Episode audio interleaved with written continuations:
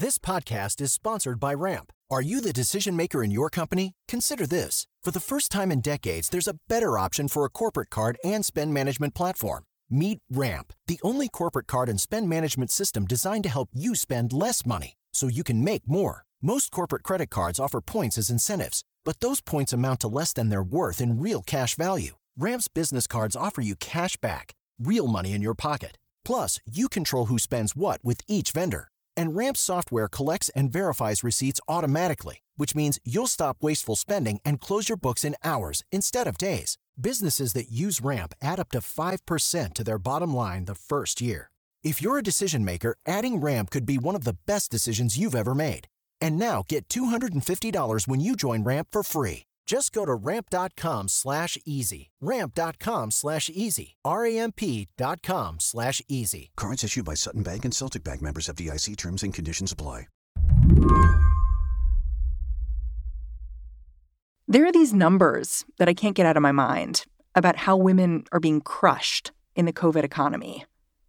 Women have lost over 12 million jobs since February. More than 150,000 of those jobs were in December alone. We've lost jobs in the service sector, the hospitality industry. 90% of civil servants who lost their jobs in December were women. But even these numbers, I don't think they do a good job of quantifying where women are at. Hi, my name is Brittany, and I am a teacher. Hello. Hi. Hi. Hi. I'm calling in about your episode on the pandemic's effect on women. Um, when we opened up a phone line this week and asked all of you to weigh in on this topic, it was clear you're hurting. I haven't lost my job. I feel lucky to have it, but I feel like I'm losing my mind. I'm sorry, is this noise too much? His little buzzing? A lot of women talked about feeling squeezed between work and home, especially the moms. I don't sleep. I mean, I probably get like five hours of sleep a night, but that to me is a solid night of sleep. I mean, you know, we wake up, we get dressed, we eat, you know, get to the school. I start, I come right back, I start work. And I remember seeing a tweet from some punk ass kid, pardon my language. It was like, what are, you know, what are parents complaining about having to take care of their children during the day? Like, this is what you signed up for. And I saw this response, and I wish I remembered who had said it. Uh, we didn't sign up to live in a society without schools, you know? Some people have called what's happening right now a shecession, but I hate that language. It feels like an awfully cute way to talk about a brutal grind. So I am going months at a time uh, without having contact with another human adult. Um, it's just me and my three year old. I don't even know what else to say about it. It's just been really, really, really hard. And don't get me wrong, there's days where I don't want to get out of bed and I don't want to do it, but it's a mom's a mom and that's their job. You get up, you do it, and you get it done. And for the women who have lost work, their grind is compounded with free floating anxiety about the future. COVID has changed the way we live our lives. We don't spend any money. We don't have a lot of money to spend. And now I just kind of feel like I don't even know what I would do next. It feels like I'm kind of starting over again. I'm just riding it out until we're all vaccinated, you know, and then our options will open up some, I think, and hope. But then at that point, you know, who's going to hire me? We'll see. Today on the show, if you listen in on enough of these conversations, you can sense patterns in the stories women are telling, patterns that point to how we got here and why it's going to be hard to fix, even with an infusion of cash from Washington. I'm Mary Harris. You're listening to What Next? Stick with us. This episode is brought to you by Discover. When it comes to your finances, Discover wants you to know they are the credit card that is always there for you. With 24 7 US based live customer service, everyone has the option to talk to a real person anytime, day or night. Yep, that means no more waiting for quote normal business hours just to get a hold of someone.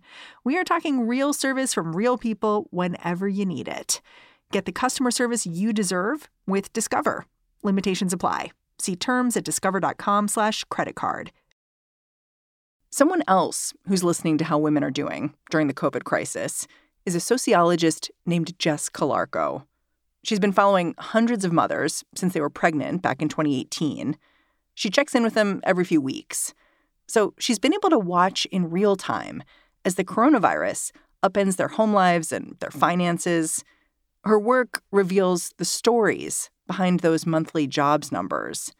And Jess says the situation women find themselves in right now, it's got a simple cause. It's a matter of who we prioritize. On average, men have gained jobs uh, in December as opposed to women who have disproportionately continued to lose jobs. And I think it speaks to as we have, as this pandemic has continued, we have focused on reopening the economy to the extent that that will get men and especially relatively affluent white men back to work making sure that we are reopening f- factories for example manufacturing as opposed to service sector industries. We're certainly not doing much to to, to support many of the small businesses um, that often do employ women especially in the service sector. Jobs like hairdressers uh, jo- and, and stylists jobs like uh, hotel cleaners, uh, jobs like food service workers, uh, and those are disproportionately done by women and especially low income women of color. That's what a lot of the jobs numbers that we see publicized are talking about. Those women who are being pushed into unemployment because of the way that the pandemic has affected what types of labor are safest and that people are utilizing. I think what those numbers often underplay, though, are a lot of other patterns that are simultaneously happening in the economy and that are also making things much more difficult for women in the workforce. Like what? For example, mothers who are effectively being pushed out of the workforce because they now have to combine or find some way to provide full time care or instruction uh, for their children while also keeping their jobs. And that the tensions around that is, is pushing many women to decide to leave the workforce, that they could have had a job or could have kept their job, but the demands of trying to do both, of trying to be both a full time caregiver for their children and sometimes for elderly relatives as well, in addition to being a full time worker or even a part time worker, is, is sometimes just too much to handle. So, what you seem to be saying is like th- there's one layer of job loss happening. And then underneath it, there's like a whole other layer that we're paying attention to, but it doesn't come across in those brutal numbers every month. Exactly. Because of the way that we calculate unemployment, when we calculate unemployment statistics, we focus on people who are not in the workforce but are actively looking for work. And so many of these women that are being pushed out of the workforce, not because their jobs have gone away, but because they can no longer do their jobs, they're not looking for work right now because they can't look for work right now. And so those mothers aren't counted in the unemployment statistics in the same way. It sounds like you're saying it's even worse than we think it is. I would say yes. And because even on top of those mothers who've been pushed out of the workforce, there's also the women who are finding ways to continue working either full time or part time while providing all of that extra care at home. And even though those women might still be employed, they're certainly facing setbacks in their careers, in their ability to compete with coworkers who don't have the same caregiving responsibilities and who may be able to take on that extra work assignment or work the full 40 or 50 or 60 hours a week to get things done and look like the ideal worker that many uh, women and especially mothers with disproportionate care responsibilities are not able to put in that time right now. And the mothers that I've talked to in some of the interviews that we've done talk about feeling like failures as both workers and as mothers. They're saying, Yes, I'm still employed, but I can't do my job well, and I can't be the kind of mother that I want to be. So I just feel like a failure all the time. I'm curious how your study, because you're talking to like more than 100 women pretty regularly. I'm wondering how you'd characterize the way the women you're talking to changing like from the spring until now? Do you feel like there's more desperation now? Do you feel like there's more people are more resigned now? How would you characterize like sort of a more global change in the women you talk to? It depends a little bit on mother's resources. The moms Jess speaks to who work in the service industry are mostly low income. Seeing their jobs disappear in the pandemic was scary. And for a lot of them, when federal support ran out in July, things got rough.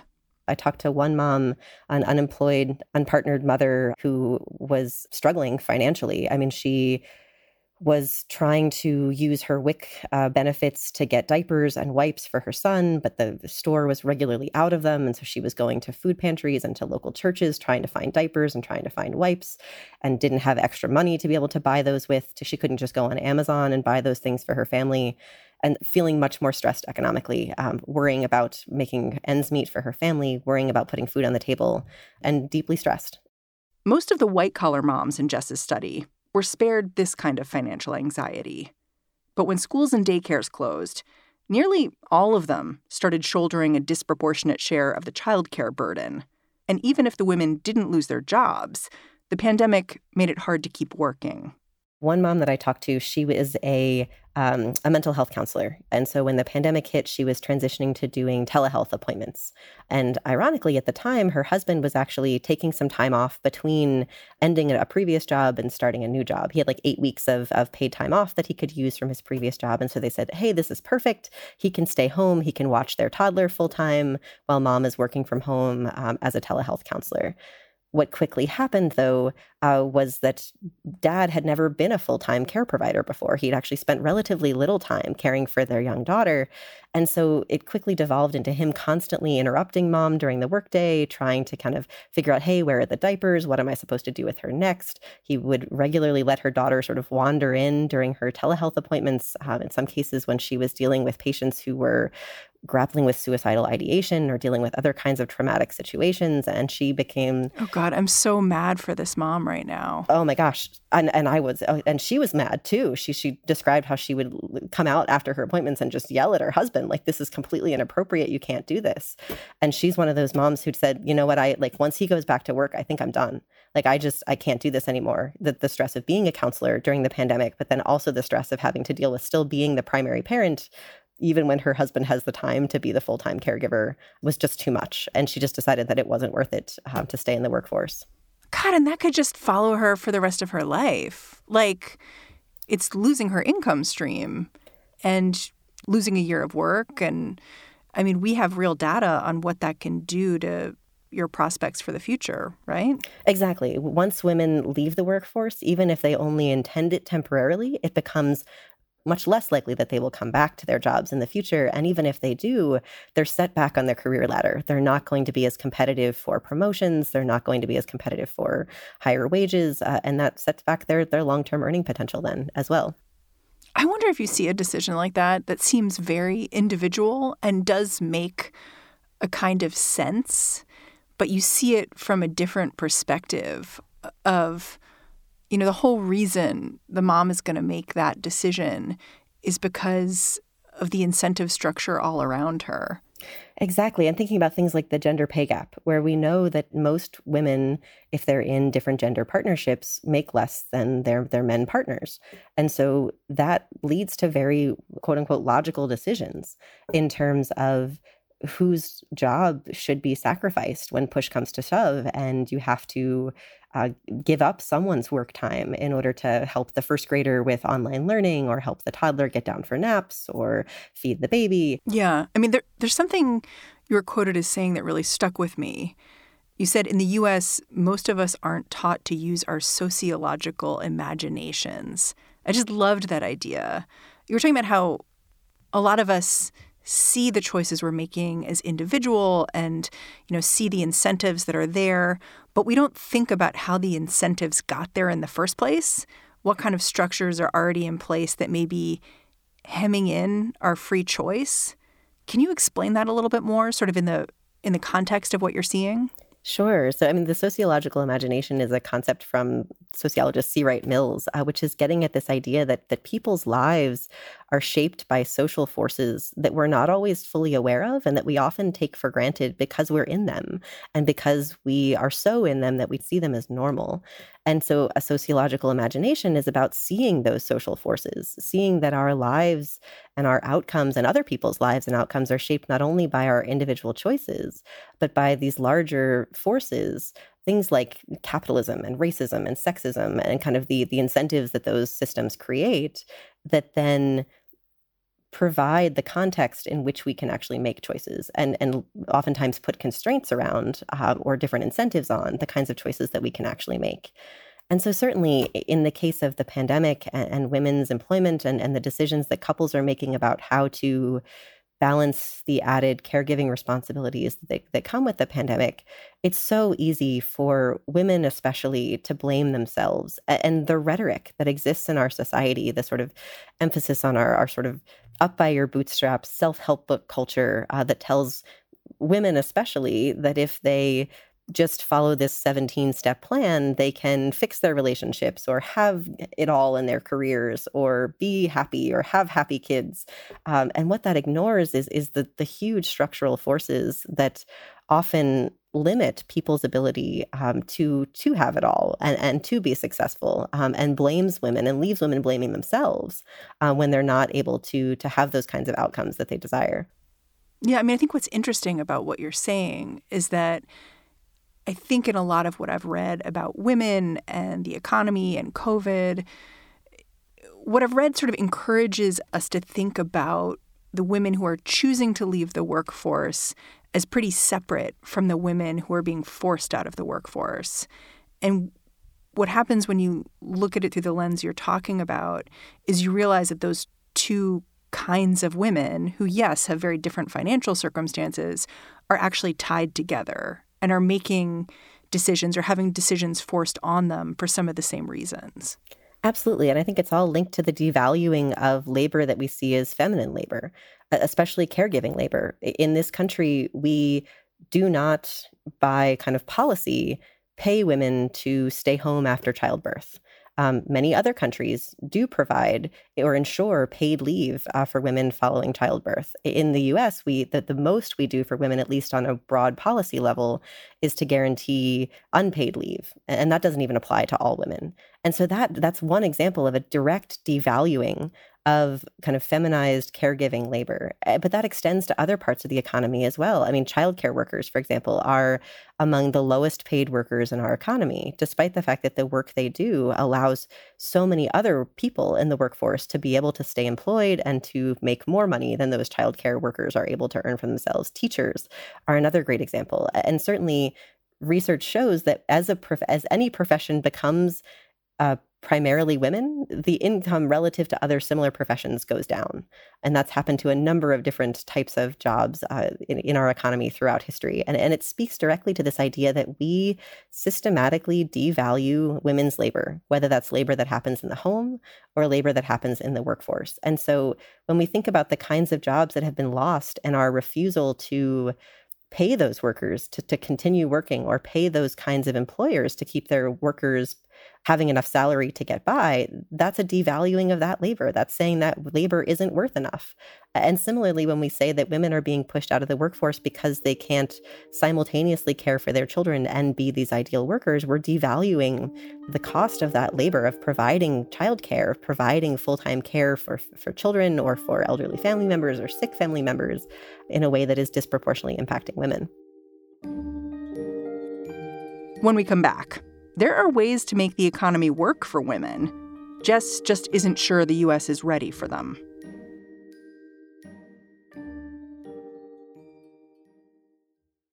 Our bodies come in different shapes and sizes, so doesn't it make sense that our weight loss plans should too? That's the beauty of Noom. They build a personal plan that factors in dietary restrictions, medical issues, and other personal needs so your plan works for you.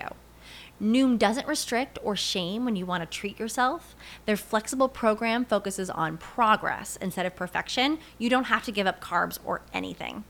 And with their daily lessons, you can learn something new about your food choices every day. After just a few days of using the app, I learned how to recognize cues for overeating and how to choose the right foods to feel full. Stay focused on what's important to you with Noom's psychology and biology based approach. Sign up for your trial today at Noom.com. That's N O O M. Dot com and check out Noom's first ever cookbook, The Noom Kitchen, for a hundred healthy and delicious recipes to promote better living. Available to buy now wherever books are sold. This episode is brought to you by Progressive Insurance. Hey, listeners, whether you love true crime or comedies, celebrity interviews, news, or even motivational speakers, you call the shots on what's in your podcast queue, right? And guess what? Now you can call the shots on your auto insurance too. Enter the Name Your Price tool from Progressive. The Name Your Price tool puts you in charge of your auto insurance by working just the way it sounds. You tell Progressive how much you want to pay for car insurance. Then they'll show you a variety of coverages that fit within your budget giving you options. Now, that's something you'll want to press play on. It's easy to start a quote, and you'll be able to choose the best option for you fast. It's just one of the many ways you can save with Progressive Insurance. Quote today at progressive.com to try the Name Your Price tool for yourself and join over 28 million drivers who trust Progressive. Progressive Casualty Insurance Company and Affiliates. Price and coverage match limited by state law. Looking at the circumstances of women in the workforce today, I think a lot about this big experiment we tried in this country to make their lives better. This was back in World War II when the US government provided paid childcare that allowed women to work. It was a short lived program put in place to allow men to leave the workforce and go fight. It was also a big, if brief, restructuring of the social safety net. But Jess Calarco, she is not optimistic that U.S. policymakers are ready to try anything this bold again, just because the pandemic has scrambled our lives. She looks at the Biden administration's plans and says they're too meager. I think we are in a moment where the possibility for a massive restructuring of our social safety net is possible, but I'm not convinced that it will actually come to fruition. Why not? When push comes to shove, we have almost always in our history chosen to prioritize the employment of men and especially white men uh, over women's employment. As you were saying, in the wake of World War II, I mean, unlike in Europe, where they really needed everyone to stay in the workforce um, and where they really needed women to continue working um, because of the, the destruction to the economy and the destruction to their society, um, they provided all of these safety net programs, paid maternity leave, paid child or affordable childcare that made it possible for women to stay in the workforce. Whereas here, we didn't need women working for the economy. And so we actively pushed women back home. And, and arguably, it's not entirely clear that we need the, the full employment that we had before, at least from the perspective of policymakers. And so I'm very worried that because of the indicators that we use to determine the health of our nation's economy, then that tells us that we don't actually need women in the workforce and that we don't actually need to invest in the kinds of policies that would make it possible uh, for women to return to jobs that they've lost during the pandemic. And I'm concerned that because of the likely pushback in our highly polarized system, the policies that we end up with will be half measures that some in our legislature can point to as successes that ultimately fail to provide the kind of support uh, that women especially actually need. Yeah. I mean, one of the things you said really early on was that you were finding when you spoke to women during the pandemic, they were often blaming themselves for whatever kinds of binds they were finding themselves in. Like, I'm not the best worker, I'm not the best mom right now. And of course, you can't blame yourself for a pandemic, but it's what we do and it's what we've been taught to do. And you make this point that like that's how these cultural norms survive in that they they've become so ingrained in how women think of themselves that they can't think their way out of them. And it seems like these cultural biases, it's just very hard to put a policy in place that will shift them. Yeah, and I mean, I think then we have to think about the structure of incentives, like we've been talking about, and that sometimes you can change culture by changing incentives.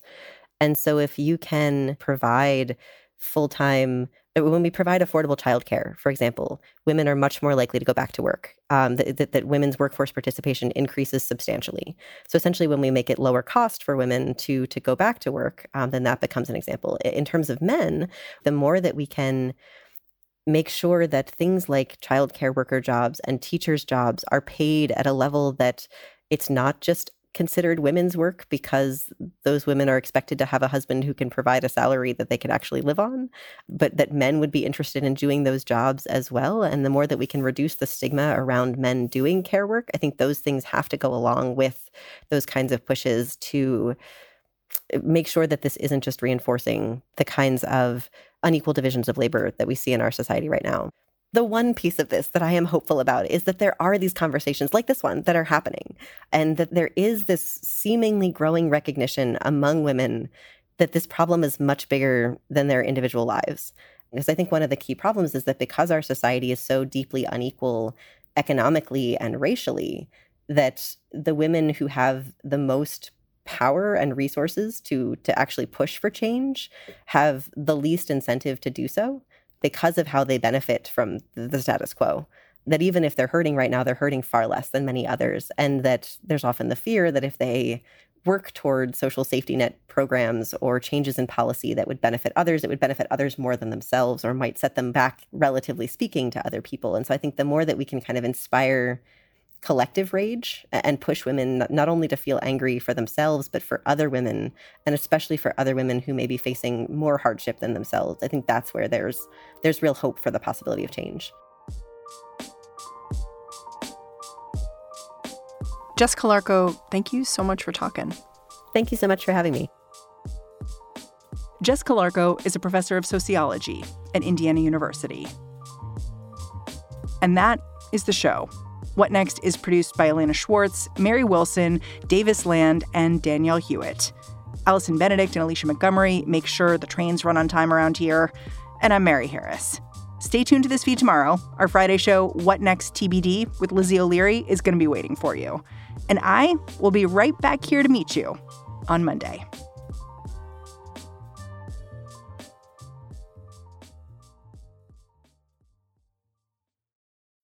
When you need mealtime inspiration, it's worth shopping Kroger, where you'll find over 30,000 mouthwatering choices that excite your inner foodie. And no matter what tasty choice you make, you'll enjoy our everyday low prices, plus extra ways to save, like digital coupons worth over $600 each week. You can also save up to $1 off per gallon at the pump with fuel points. More savings and more inspiring flavors make shopping Kroger worth it every time. Kroger, fresh for everyone. Fuel restrictions apply.